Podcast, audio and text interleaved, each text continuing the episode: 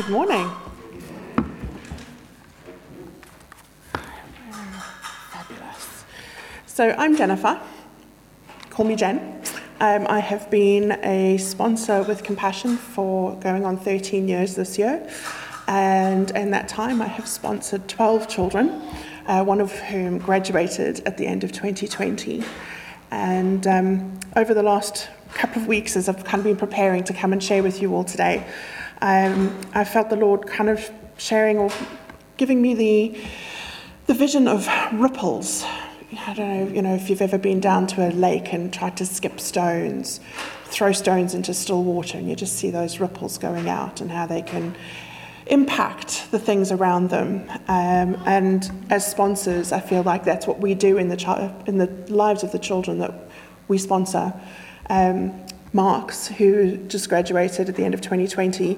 I've never met him, uh, but he studied, he went to university, he uh, got a degree in HR management, and he's now self sufficient and able to support himself. And obviously, then going forward, his children will know, not actually experience what it was like to be in poverty. That cycle has been broken. Um, so, with that, I wanted to share Compassion has put together, the, the, office, the team at the office, have put together this presentation for you guys about the impact that you, as Milford Baptist Church, um, with your partnership with Compassion, have had on the lives of the children that you sponsor. So, since your, um, sponsor, your, your partnership began, you have provided more than 13,693 hours of, um, for children at the projects that they are all attending um, with our church partners. Yes, Amani, I know you're there, my darling. uh, you have provided a minimum of 4,297 nutritious meals.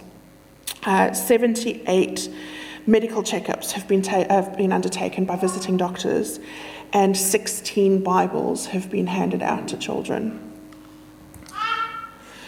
Um, over the last 12 months, you've provided 389 pounds, uh, 3,000, yeah, 3,089 pounds worth of financial support, and given one additional gift. So part of what you can do with your sponsored children is send them birthday or Christmas gifts, family gifts, and project uh, project gifts as well.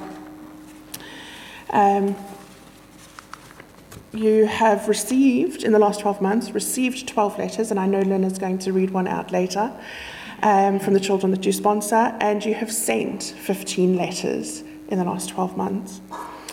The breakdown of the children that you sponsor, you have three girls, three girls and six boys, um, one in primary school, and the other eight are all in secondary school. Now, that nine is um, part of the um, the children that the church sponsors specifically, but then there's also um, you as individual sponsors who have um, taken up sponsorship. So here are the faces of the children that you guys all have an impact on. And everything that you do by writing to them, giving your sponsorship, is helping them to know that they are loved, that they are known, and that they are protected.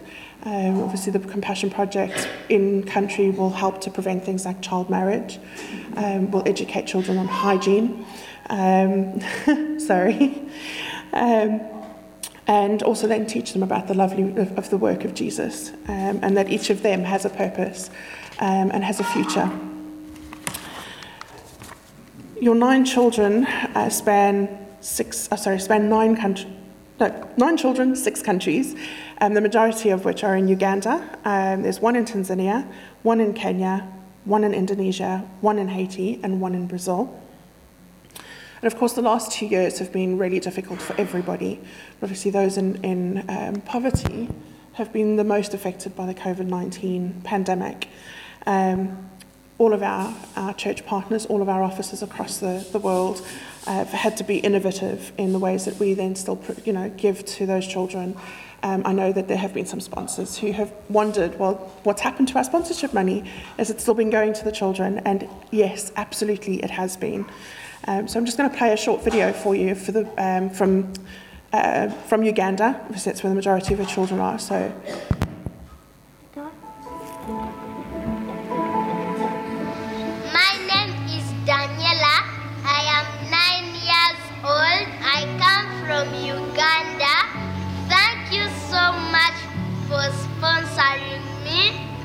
Greetings from Uganda. On behalf of our church partners and the Compassion staff here in Uganda, it's a great joy for us to be with you. Compassion Uganda currently serves with 444 church partners. Together we serve babies, children, and youth, a total of 130,000 of them. The past year, of course, has been a very difficult year for us as a ministry. There was a lot of uncertainty. With COVID 19 disrupting almost everything, many small businesses could not survive within the first and second month. You have adults who are locked up in small homes with a sense of hopelessness because their little businesses have gone away. They don't know how to feed their families the next day, and that mixes up with mental health issues. And so we had so many cases of children that are facing abuse. For the 12 years that I have been with Compassion, we have not had a season in which we have read so many reports of children that have conceived underage. We have also had children affected by floods in southwestern Uganda, and of course, Compassion came in to avail disaster support. But those are some of the challenges that are affecting children apart from COVID. COVID 19 has threatened dreams of children, our church partners did whatever they could to make sure that these children live with a sense of hope. Our major focus areas have been in the area of child protection. In the area of household security, we ensure that the beneficiaries are food secure. We have income generating activity support.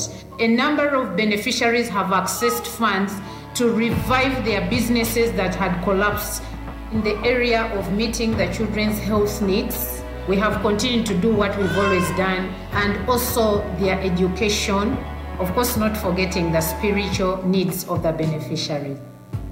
Compassion, I think, more than ever, pushed our boundaries. And to be honest with you, there is nothing that brought me great joy like seeing this ministry allowing ourselves to put out those boundaries and meet children's needs, whether they are on our program or not on our program, as long as they are in need. We had such a beautiful story of one of the mothers that was abandoned, uh, and moreover, there were strong winds in that community, and the roof was blown off, and of course, the shelter was affected. Through compassion support, we were able to renovate the shelter for them to provide the household needs that had been affected because of that disaster.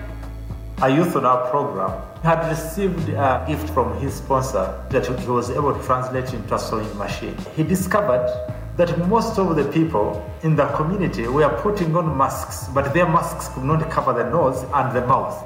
So what this young man did was to take the measurements and the guidelines by the Minister of Health. He began making masks and he was able to begin selling within his community. Uh, dear supporters, we can't thank you enough. We bless the Lord for each one of you. Your work and your labor is not in vain as you continue to advocate for children through your giving. Love you so much and God bless you. We are praying for you. Stay strong.